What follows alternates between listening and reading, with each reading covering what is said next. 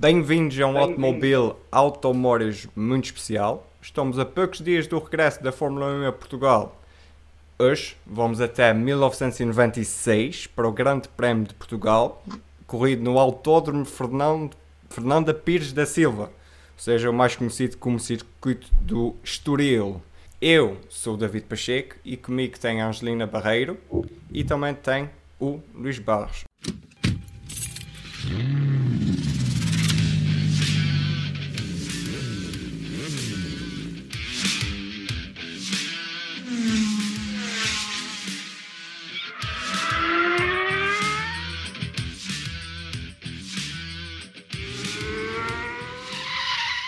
Meus caros, como é que estão? Olá, boa noite. Está tudo bem? Tranquila? Boa noite. Tudo bem também por aqui. Ok, já era suposto haver uma copinha. Já era suposto isso, já estar aí preparado e gelado e pronto para uma horinha de diversão. Gelada já não está muito, mas bem ainda.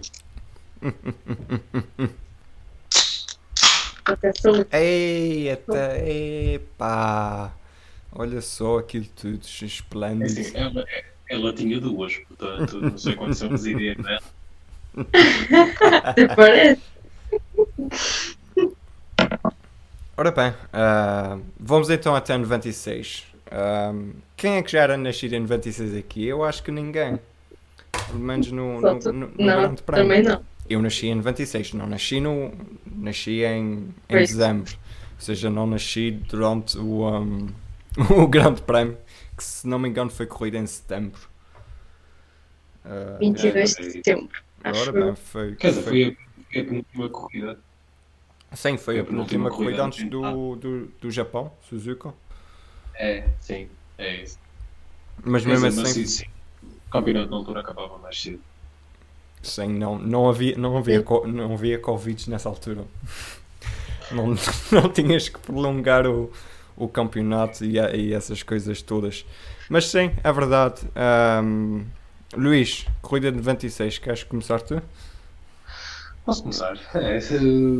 Por acaso é uma época, eu tenho por hábito, quando tenho assim um bocadinho de tempo livre, de ver análises de épocas antigas. Já vi quase tudo, desde 70 até agora. Curiosamente, de 96 era uma época que eu não tinha muito conhecimento. É esta de 95, ainda tenho que ver coisas sobre 95.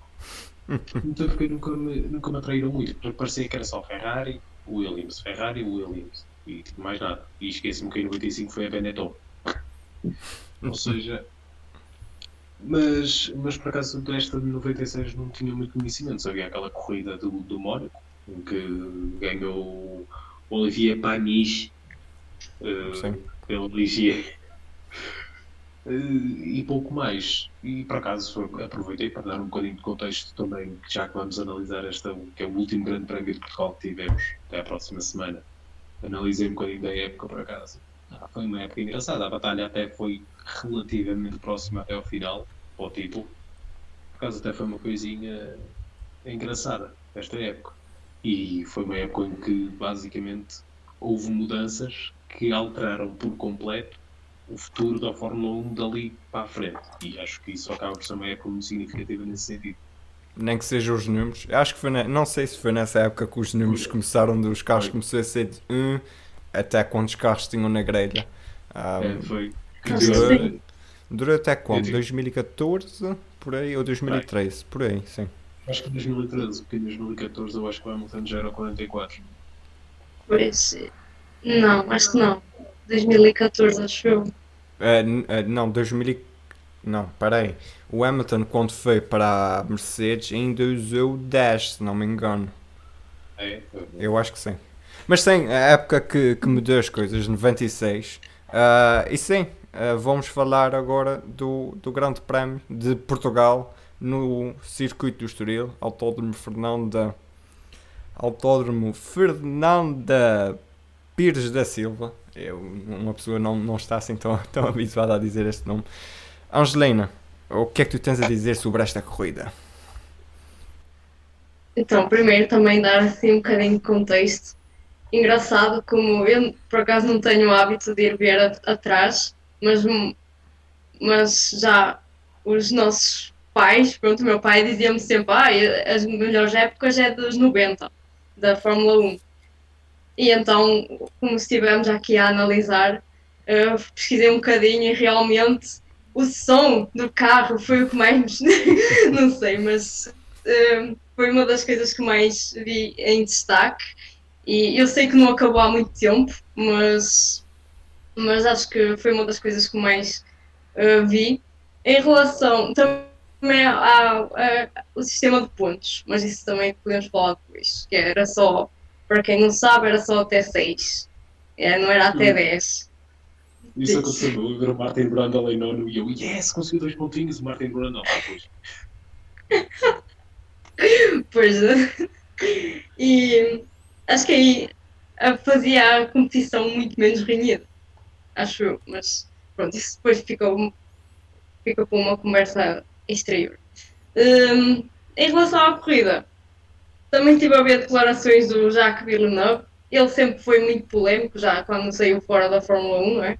Mas ele a dizer, eu ainda posso ganhar campeonato contra o Damon Hill. E depois não aconteceu, não é? Mas isso é o fim da história. Já estou a dar um bocado de spoiler. mas sim, acho que em geral é sempre uma corrida boa para se recordar, visto que foi a última que aconteceu aqui no nosso país. E mesmo que não seja das mais míticas que houve em Portugal, como por exemplo em 85, se não me engano, 84 também, não posso jurar, mas sim. Também. Pronto, acho que é sempre bom recordar por ter sido a última. Agora já não vai ser a última, não é? Mas foi. Mas em geral acho que nota-se demasiado naquela época a hegemonia da Williams. Se uma pessoa já estava farta da Mercedes, na altura era a Williams que dominava aquilo tudo. E agora já estamos consolados de ver a Williams a dominar. Epá, é assim, daí o título também ser quando a Williams andava no topo. Que era... Mas é preciso também ter em conta que eles no ano anterior não foram eles a ganhar o campeonato. Sim, por isso é que eu disse aquela época. Mas mesmo assim a Williams continuava a ter carros esplêndidos. Épocas do Adrian Newey, que se não me engano em 96 acho que já estava de licença de jardinagem para depois ir para a McLaren. Ele ainda ajudou a fazer o carro de 97, que ele também foi campeão, mas já, em 96 já estava na McLaren. Portanto, sim, já estava. Por isso é que eu disse que acabou por ser uma época significativa no que toca a mudanças. O Adrian sair foi uma delas. Uma coisa que eu reparei nesta corrida é que o pessoal fala: agora é tão difícil ultrapassar. Também Estoril não ajuda. Estoril não ajuda. Sim. Mas também é uma situação um bocado. Aquilo na reta, eles a fazer ali o túnel de vento e o caraças. Está bonito. O túnel de vento, o vácuo, eles a fazer lá a slipstream. Está bonita, nem assim. E depois, o Estoril, tudo bem que é uma pista portuguesa e vamos valorizar o português, mas aquela chicane do Estoril é uma obra do demónio. É das piores chicanes que eu já vi na minha vida. Mas já estiveste lá e viste propriamente a chicane ou como é que foi? Não, vi nesta corrida e vi a forma como os carros. É que notava-se que não era fluido, tipo, os carros. Estragava logo o ritmo, ainda para mais antes de uma zona bem rápida. Acho que fica ali um bocado. Eram coisas. Quer dizer, mas, hoje em dia também. Chegando pelo 94, por causa da cena do acidente do Cera. Sim, foi por causa da segurança e a parabólica não era, ou seja, não era considerada assim tão seguro para os padrões da Fórmula 1 naquela altura. Só que é tal coisa, enquanto nas outras pistas colocaram chicanes temporárias, ali não. Plantaram ali aquele pedaço de betão e deixaram lá. Ok, pronto. Cada um com os seus gostos. Eu não vou dizer que a chicane é que eu gosto mais, mas eu gosto de fazer a cada pista com a chicane. Não desgosto, por assim, de andar no virtual e fazer aquela chicane. Eu por acaso sempre perdia sempre o equilíbrio do carro lá. Sempre. Eu não entendi. não sei, tu vens ali de uma curva e tipo, não sei, fica assim, tira um bocado de fluidez à pista. Mas tirando isso, eu fui um bocado às cegas para esta corrida, muito honestamente. Nem sabia sequer quem tinha vencido, tentei ir o máximo às cegas possível. E por acaso até fiquei surpreendido, eu vi a parte inicial da corrida, comecei a ver o Damon Hill a ir à vidinha dele e uou, pronto, vai ser uma daquelas corridas. Mas afinal não, por acaso foi uma corrida, até uma batalha bastante interessante em termos estratégicos entre os dois homens da Williams e até entre a Benetton e a Ferrari. Acho que foi uma corrida bastante interessante desse ponto de vista. Angelina. Pois, porque basicamente acaba por ser ali no final aquela luta entre a Williams, que é os dois homens da frente, e depois acaba o Villeneuve por ter o seu triunfo, mas sim, eu também achei, acho que nessa corrida o que contou bastante foi as paragens da pit lane. Acho que foi aí que o Villeneuve conseguiu também, exato, é a estratégia, porque em corrida, há corridas em que, porque é como tu dizes, no início parecia que ia só tipo Damon Hill e andou e mais nada, e depois acabou por ser completamente diferente, até porque, se não me engano, o Villeneuve larga muito mal e vai para quarto, se não me engano, sim, e depois acaba por ganhar. E até o mais interessante disso tudo é que eles vão basicamente para a Suzuka, a última corrida, a achar que ainda pode, e é isso que esperámos sempre. É sempre uma luta até ao final. Ele e Suzuka começou em pole position, só que teve problemas por desistir. Mas eu achei por acaso muito interessante a parte dele, porque lá está, ele teve esse mau começo e ficou atrás do Jean Alesi e do Schumacher. E o Damon Hill aproveitou mesmo bem o carro que tinha debaixo dele e seguiu a virinha dele. Mas mesmo assim, mesmo apesar desse mau começo e de perder algum tempo atrás do Benetton e do Ferrari, o Villeneuve conseguiu na mesma apostar nisso. Apesar que acho que houve ali um problemazito qualquer para o Damon Hill. Acho que sim. Perder muito tempo. Sim, o Damon Hill começou bem. Pronto, o Alesi também começou muito bem, o Schumacher... Eu vou da frente para trás, porque eu quero falar no Pedro Lamy. O Pedro Lamy teve um arranque. Mentira, não. O Pedro Lamy nem arranque. O Pedro Lamy fica ali na grelha de partida. É que ele vai descer ao cego em duas voltas. E tu vejo o pessoal da... Não é pit crew, os comissários de pista depois vão todos lá empurrar o carro para as boxes. E é mesmo a tuga, depois quando sai é mesmo ali para o meio da batalha pelo liderança. Sim. E repara, não há aquela... Nós hoje em dia tu tens um pequeno run-up para depois entrares em pista. Não, aquilo é tipo, sais e estás em pista. Siga, vai! Mas pronto, sim, o que eu queria falar, o Pedro Lamy em 96, para já dizer que o Pedro Lamy é o primeiro português que pontua na Fórmula 1. Tínhamos tido antes outros pilotos, mas o Pedro Lamy foi o primeiro a estar mais tempo lá e a fazer mais corridas. Ele que em 96 esteve na equipa da Minardi. Pronto, não era uma equipa de topo já. Em 95 tinha contratos com a Mugen Honda. Depois em 96, em 95 chega lá, não fazem contratos nenhuns. Ou seja, o M195 era para ter um motor, afinal fica um motor da Ford. Depois há um caso legal. É toda aquelas histórias à Fórmula 1 de antigamente, em que há um contrato aqui, vira para aqui e siga o correr. E continua a acontecer. Eu sou sincero, já não acontece tanto, mas eu sou sincero. Eu admiro-me como é que a Minardi aguentou tantos anos desta forma. Porque enquanto outras equipas como a Minardi, com o sucesso, ou neste caso falta dele, que a Minardi tinha, geralmente duravam 2-3 épocas e iam à vida. E a Minardi aguentou durante mais 20 anos. e repara, e trouxe bons, por exemplo, acho que era o diretor técnico nessa altura da Minardi, era o Aldo Costa. O Aldo Costa que... Sim, era o Aldo Costa.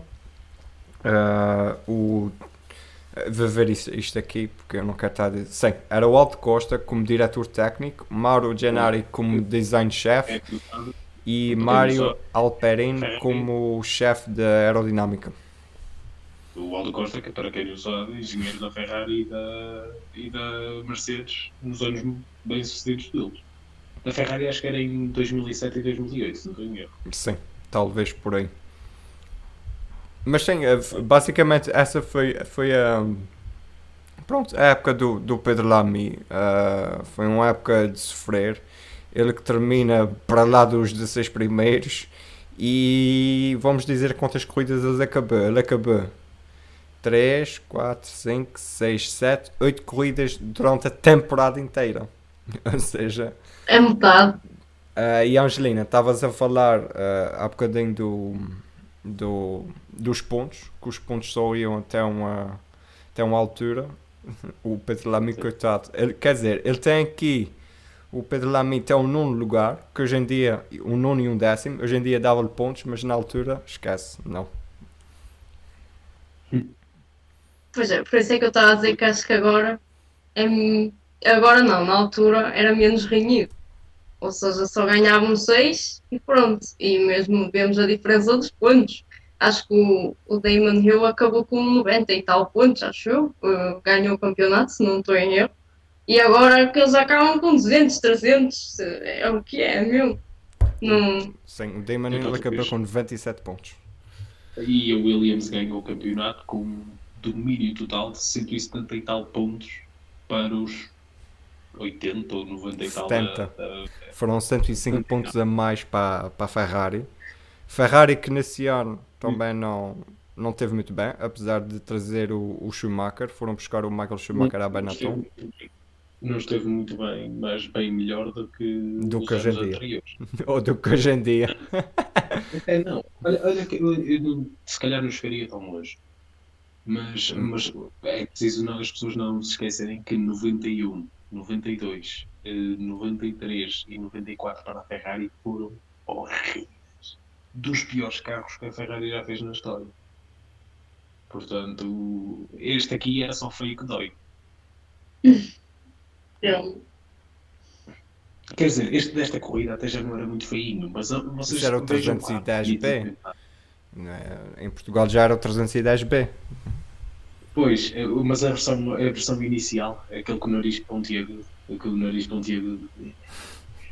credo, é que o carro de 95 é tão lindo e o de 96 é uma aberração, principalmente porque tem aquelas cenas tipo de lado. Como é que se diz? As entradas de ar, não é? Não, os headrests, tipo a cena de que eles levam.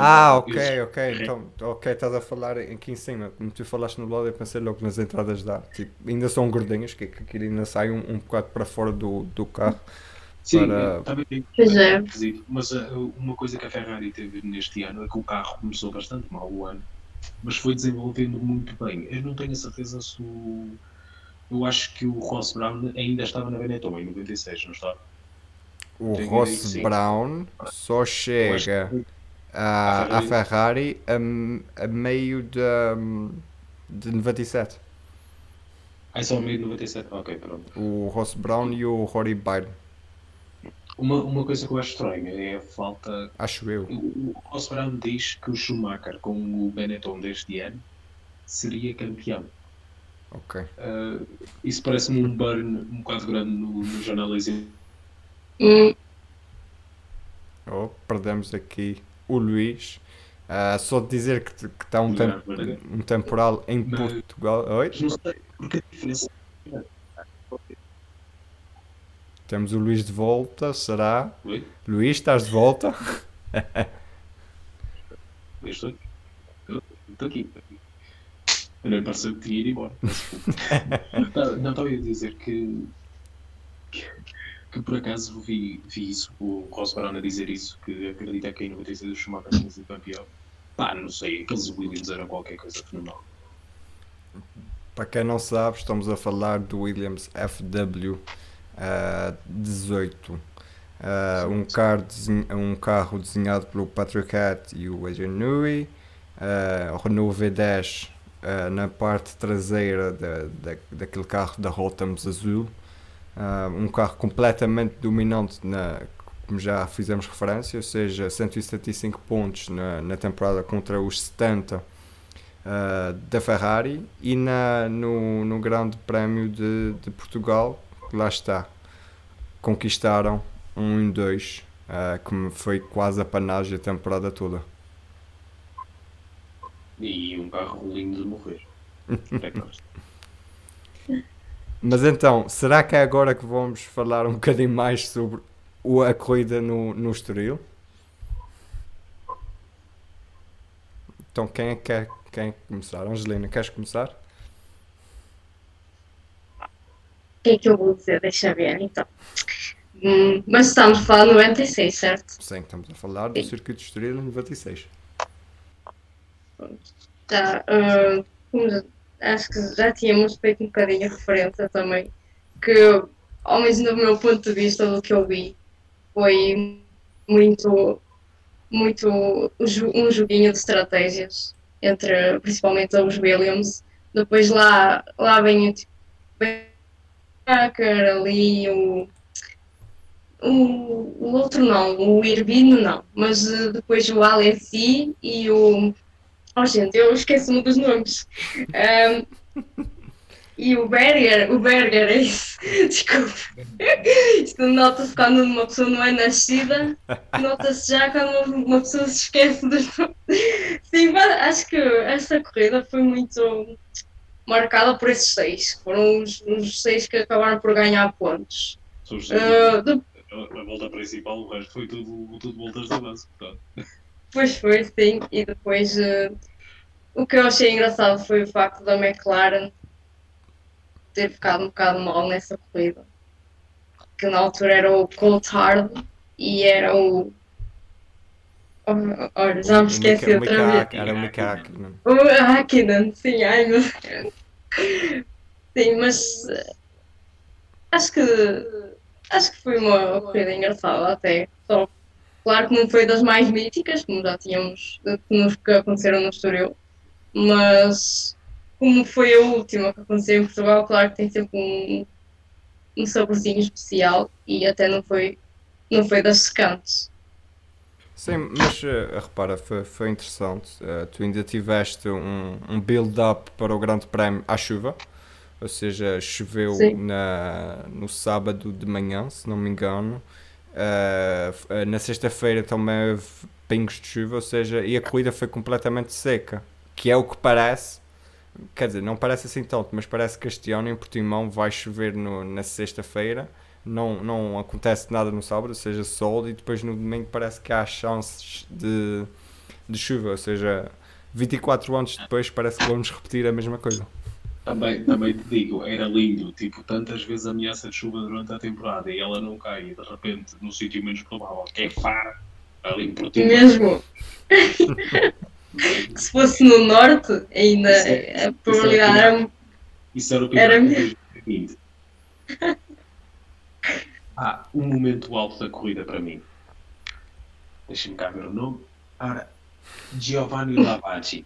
Eu adorava ouvir, sim. Eu adorava ouvir o team radio, o rádio do Schumacher, quando ele é ultrapassado pelo Jacques Villeneuve por fora. O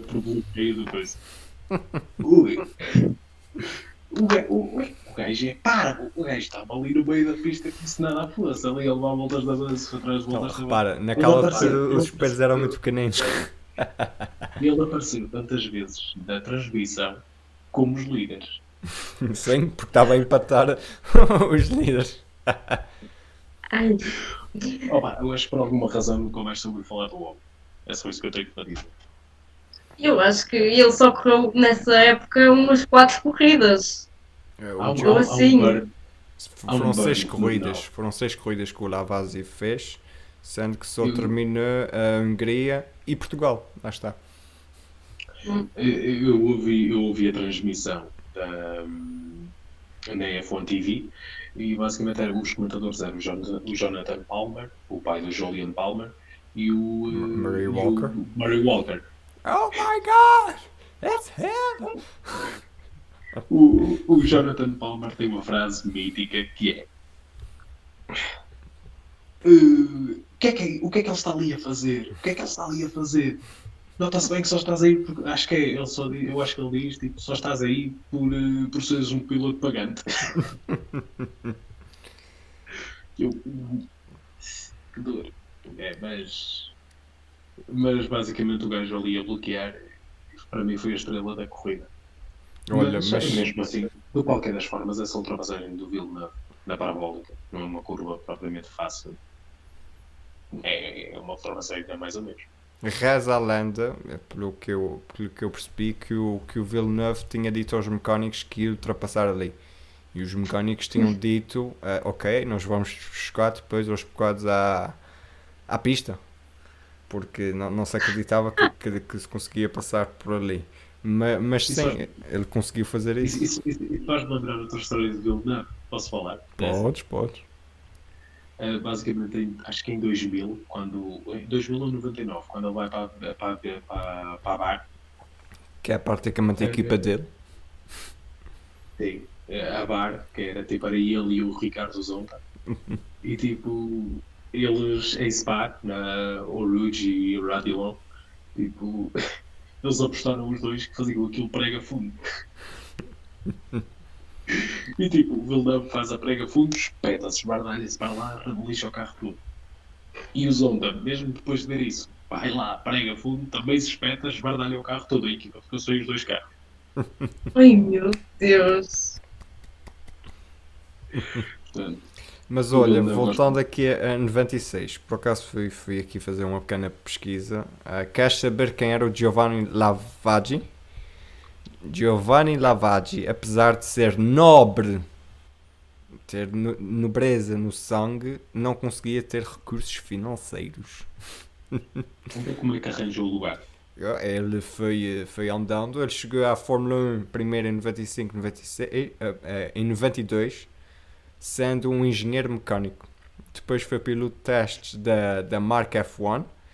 Depois em 95 fez 4 corridas na Lotus Pacific, e depois na segunda parte de 96 foi para a equipa da Minardi, fez 6 corridas e o melhor que conseguiu foi 10º. Mas ele no final da sua carreira da Fórmula 1 conseguiu 1 ponto. Sim, sim.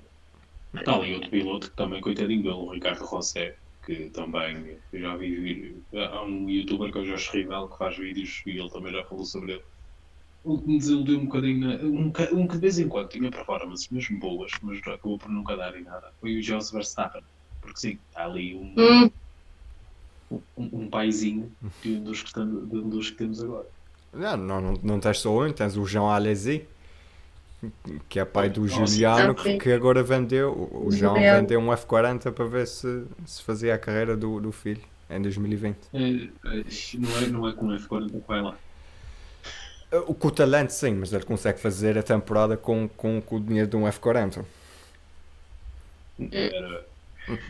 Mas isto, por acaso, se olharmos para a tabela, até vemos alguns filhos e pais e caraças de pilotos conhecidos. Por exemplo, Damon Hill tornou-se o primeiro piloto a ser campeão, primeiro piloto filho de outro campeão a ser campeão. Verdade. E no ano a seguir, o Jacques Villeneuve não se tornou filho a ser campeão porque o pai nunca foi. Mas também teve um pai famoso, o Gilles Villeneuve, que correu na Ferrari. Exatamente. Aqui também tens outros pilotos interessantes, tipo o Martin Brundle, na Jordan Peugeot, que é atual comentador da Sky Sports, e um tal de Rubens Barrichello. O Martin Brundle, que atenção, era um piloto extremamente respeitado. Muita gente acha que ele quando fala, tipo, é só por falar, mas ele era estupendo. Sim. Ele era estupendo até ter um acidente muito grave e aí tirou-lhe um bocado de velocidade. Ele, por exemplo, teve uma rivalidade muito, muito grande com o Senna. Sim. A Fórmula 3000, acho. Eu acho que sim também.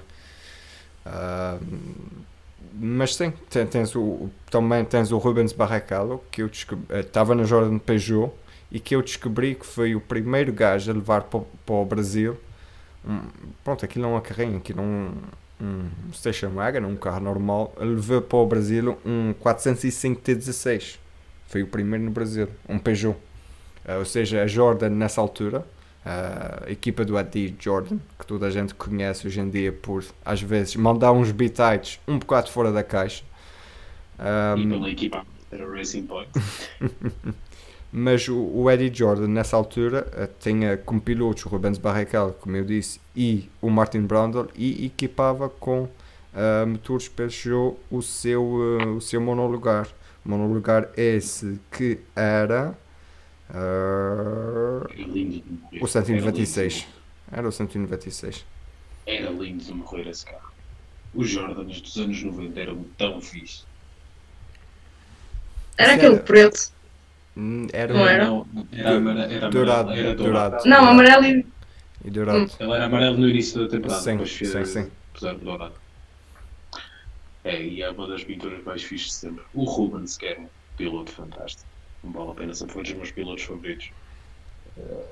E sim, já que estamos aqui a falar de equipas que hoje em dia são um bocadinho mais bem sucedidas, quer dizer, a Jordan está mais ou menos, teve mais ou menos onde a Force India a Racing Point está, portanto. Mas a Tyrrell Yamaha, com o Mika Salo e o Yukio Katayama, que hoje em dia, para quem não sabe, é Mercedes AMG F1. Meu Deus, eles mudaram tantos nomes. Daqui passou para a Bar, depois passou para a Honda, depois passou para a Brown e depois para a Mercedes. Yeah. Angelina, tu há bocadinho falaste no Mercedes. No McLaren Mercedes. Tinhas ficado um pouco desapontada com o resultado deles aqui no Grande Prémio de Portugal de 1996. 96 também, pronto, não foi assim uma época. Eles terminaram em terceiro. Mentira, não terminaram em terceiro, eu penso que sim. Em quarto. Foi em quarto. Quarto, acho que sim. Confirmar. Porque, correto, tem razão, terminaram atrás da Benetton Renault, mas pronto, o Mika Häkkinen não teve na pré-temporada. Quem teve, por acaso, foi o Alan Prost, que foi chamado porque o Häkkinen ainda estava a recuperar de 95, ele bateu no Grande Prémio, na qualificação do Grande Prémio da Austrália, teve um acidente muito grave. Então, é essa aquela imagem famosa do Lavabar? Acho que sim. Ele bate já sei. Eu penso que sim. Ou seja, em 96 o melhor resultado foi um segundo lugar do David Coulthard no Grande Prémio do Mónaco, atrás do, como tu disseste há pouco, Luís, do Olivier Panis. Ainda se tentou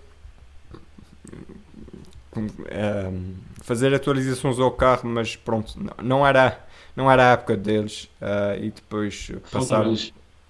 Faltava-lhes um tal de Adrian Newey para enjeitar as coisas.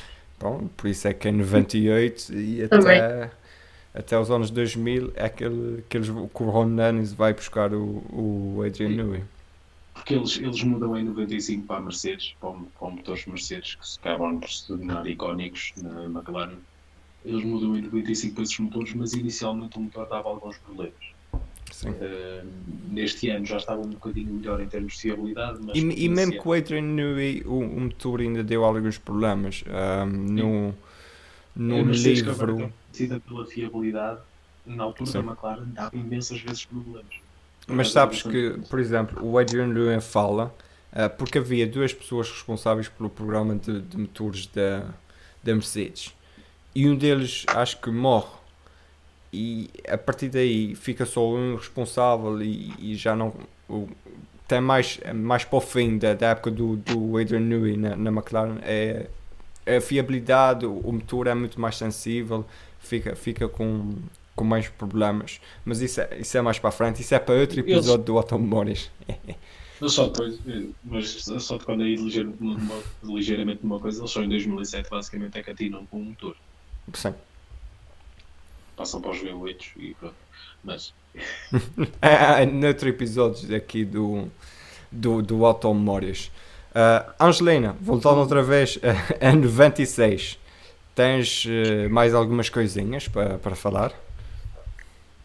Lembrei-me agora da conversa dos filhos, pais, e lembrei-me do Nico Rosberg, o pai era o Keke Rosberg. Ok, sim. Por isso, acho que foi, pronto, deixei para agora, que era, mas sim, acho... Curiosamente, eu acho que não estava a correr, mas era piloto de testes, o Ian Magnussen. Sim. Olha. Pois é. Ele que chegou até aí para a McLaren, fez algumas corridas, não sei se fez a temporada inteira, mas que fez algumas corridas lá, fez. Ian Magnussen, que, para quem não sabe, é pai de Kevin Magnussen. Não foi ele que substituiu o Coulthard? Não. O Häkkinen. O Häkkinen. Quando ele se lesionou, quando ele teve que parar. Sim. Eu penso que sim. Bem, talvez, não tenho a certeza. Mas podemos ler isso em algum sítio. Não tenho a certeza. Mas que ele vai para a Stewart Ford e tudo. Mas ainda não falamos foi de uma coisa que acaba por ser bastante importante para a história da Fórmula 1. Então. Que é o primeiro ano de Schumacher, bicampeão mundial a esta altura. Sim, na Ferrari. E diz que vai ganhar 3 grandes prémios e ganha 3 grandes prémios e pronto, está feita a festa. Que até já foi acima daquilo que eu estava à espera, porque lá está o carro inicialmente. Porque o Jean Todt ainda estava a criar essa super equipa que depois acabaria por vencer tanto. E atenção, o Schumacher. Ele diz que ganha 3 grandes prémios e um deles é uma das melhores corridas de todos os tempos, que é a performance dele na chuva em Espanha, em que ele está a dar na chuva 3 segundos ao resto do pelotão. Isso é a primeira vitória dele na época, não é? Acho que sim. Sim, tenho a dizer que sim.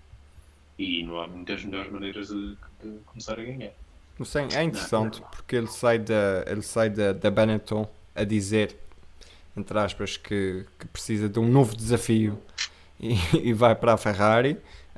Ou seja, o Jean Alesi sai da Ferrari e vai para, faz o caminho ingresso, vai para a Benetton. Depois tens o Berger, que estava na Ferrari e ofereceram-lhe o lugar e ele disse não, vê para o Berger, vai também para a Benetton, e depois eles vão buscar o Eddie Irvine à Jordan. Exatamente. E vai o Johnny Herbert para a Sauber com o alemão, como é que se chama o Heinz-Harald Frentzen. É isso mesmo, ele fica lá com o alemão. Que era considerado melhor que o Schumacher. Ui, sim. Olha, por acaso o Heinz-Harald Frentzen era muito bom piloto, só que tipo, estava assim, era tipo cheio, não dá para me chatear muito com isso. Tipo, não era tão Kimi Raikkonen, mas... Porque, te garanto, o Frentzen, em 99, no Jordan, não esteve muito longe de lutar pelo campeonato.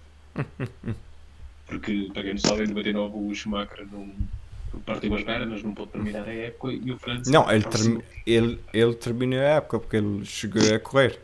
Só que... Sim, mas olhou mais 6 corridas. Sim. Mas já mais pronto, nós também já falámos no Jacques Villeneuve, esta em 96 que era a primeira temporada dele, ele que em 95 tinha vencido a kart, hoje em dia é conhecida como IndyCar, é isso mesmo, Luís, também venceu as 500 milhas de IndyCar, o que é um prémio muito interessante, ou seja, ele veio para aqui. E sabes quem é que foi para a kart? O Marc Blondel, nessa temporada, disse adeus à Fórmula 1 e decidi ir para a kart. Eu por acaso, os 2 pilotos da Williams deste ano, tanto o Damon Hill como o Jacques Villeneuve, eu sinto que eles muitas vezes, e eu acho que eu próprio às vezes sinto isso, que eles não eram assim tão bons pilotos quanto isso. Estavam ali no carro.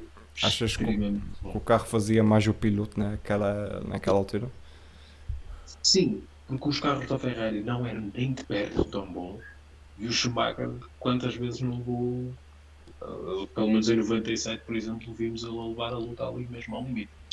Não estou a dizer que eles são maus pilotos, por exemplo, esta performance do Villeneuve é fenomenal.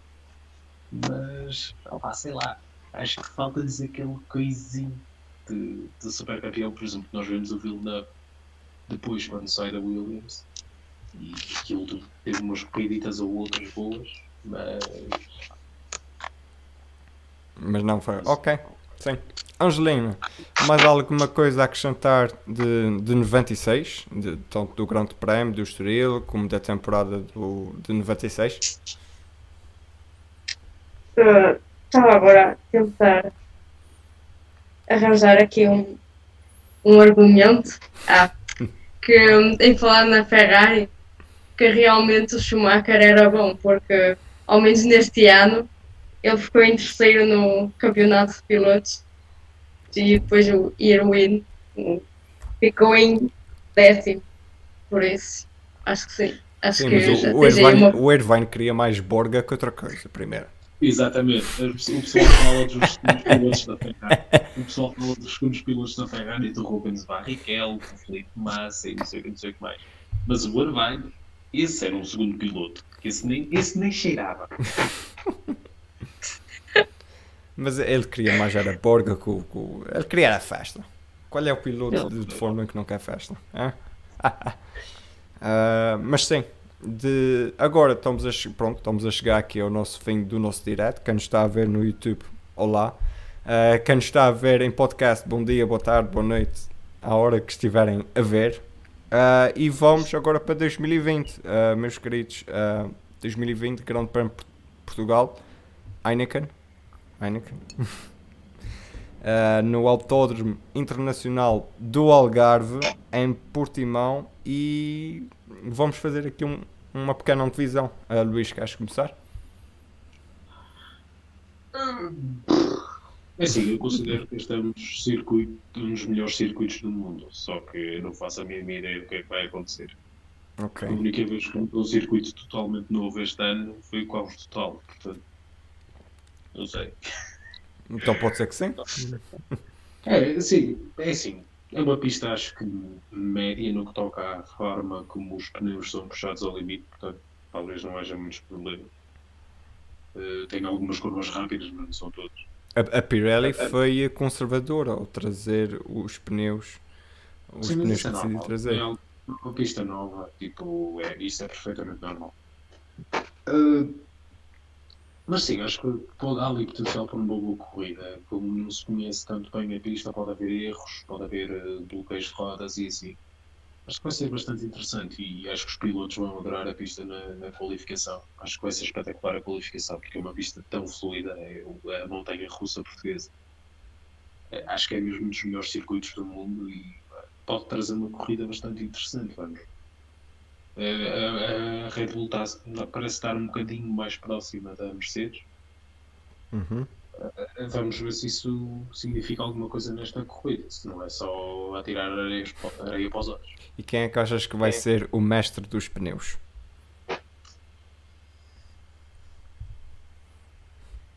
Sabes que mais?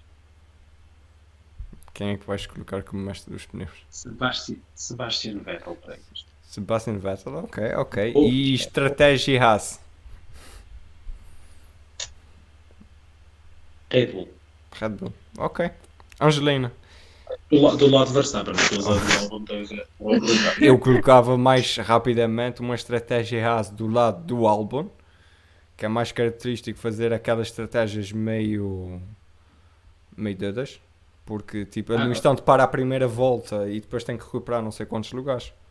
Eu pensei que estratégias eram estratégias boas, não eram malucas. Boas e malucas, porque repara, os AS quando fizeram na Hungria, ninguém estava à espera. Está bem que eles foram penalizados, ok, mas ninguém estava à espera e eles meteram os pneus intermédios e estiveram ali no top 5. Não, era capaz de meter se calhar a Ferrari, porque eles têm feito muito isso. Por isso, olha, até calha bem, Ferrari e Vettel a levar os pneus para aí durante 50 voltas e que é para proteger o Leclerc. É uma estratégia maluca, mas pronto. Angelina, Grande Prémio de Portugal no Autódromo Internacional do Algarve. Previsões? Então, acho que deve ser das pistas mais imprevisíveis, porque nunca houve nada lá de Fórmula 1, por isso estamos mesmo às cegas. Dois, mesmo as características da pista e tudo mais, acho que vai ser engraçado ver se realmente a Mercedes consegue aguentar-se ali, claramente que vai conseguir, mas não é o que a Mercedes faça, mas mais, por exemplo, o Red Bull, ou os que estão um bocadinho mais a tentar ameaçar, acho que pode correr bem desses lados. E três, não se sabe se vai chover, não é? Por isso ainda mais imprevisível é. Mas acho que, é assim, se chover, acho que vamos ter uma corrida mesmo maluca. Se não chover, acho que também vai ser assim meio maluca, porque nós não estamos à espera de nada. Provavelmente será mais uma vitória da Mercedes, mas pode ser que... Acho que estamos à espera de tudo neste cenário, até porque não temos nenhum historial em relação à Fórmula 1, a não ser uns testes de 2009, sim. Mas sim, acho que vai ser giro ver. Deixa ver, em relação ao mestre dos pneus, eu metia... Posso dizer a Pirelli? Ok. Não, estou a brincar. Tá, não, mas deixa-me pensar. Acho que vou apostar no Pérez. Porque o Pérez é aquela aposta certeira, que ele aguenta sempre ali com os... É, mais para os E estratégia e... Vou dizer o meu Romain Grosjean, a ver se acontece. Outra vez um pontinho, ao menos. É um pontinho ou é dois? Dizes que fica no top 6, com uma estratégia Haas meio doida. Ui, top 6 já é pedir bastante. Já não. Mas agora ainda, pois agora já dá para ir até ao 10. Já não vamos ser tão exigentes nesse ponto. Mas sim, acho que assim, se tiver, e ele está bem, muito entusiasmado com a pista, e acho que todos estão em geral, por isso eu espero também que venham mais anos sem ser tipo esta necessidade obrigatória quase de trazer a Fórmula 1 em Portugal por causa do Covid. Espero que eles abram os olhos, que vejam outros mercados que não os mercados da Ásia e do Médio Oriente, porque na Europa há coisas tão boas, que isso inclui Portugal, e pronto, temos menos dinheiro, mas somos humildes. Não temos dinheiro nenhum para a Fórmula 1. Primeira coisa. Temos infraestruturas e temos essas coisas todas. Agora, dinheiro para pagar a Fórmula 1 não temos. Que não vamos com ilusões, que é o mais importante. Ora bem. Sim, claro, mas já temos pronto. Sim.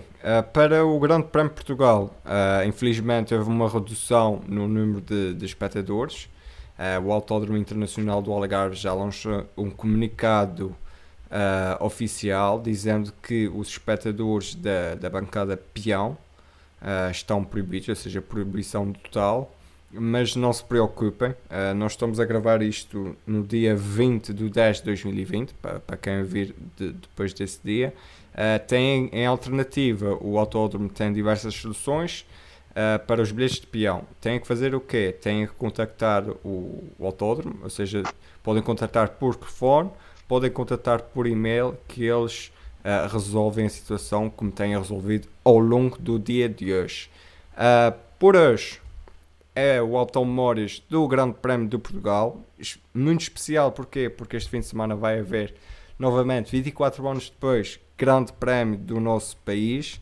Temos a estreia do Autódromo do Algarve, Internacional do Algarve, na Fórmula 1. E não se esqueçam, podem seguir-nos nas redes sociais, no Twitter e Facebook em Automobil321, ou no Instagram em Automobil_321. Eu sou o David Pacheco, tive comigo a Angelina Barreiro e o Luís Barros.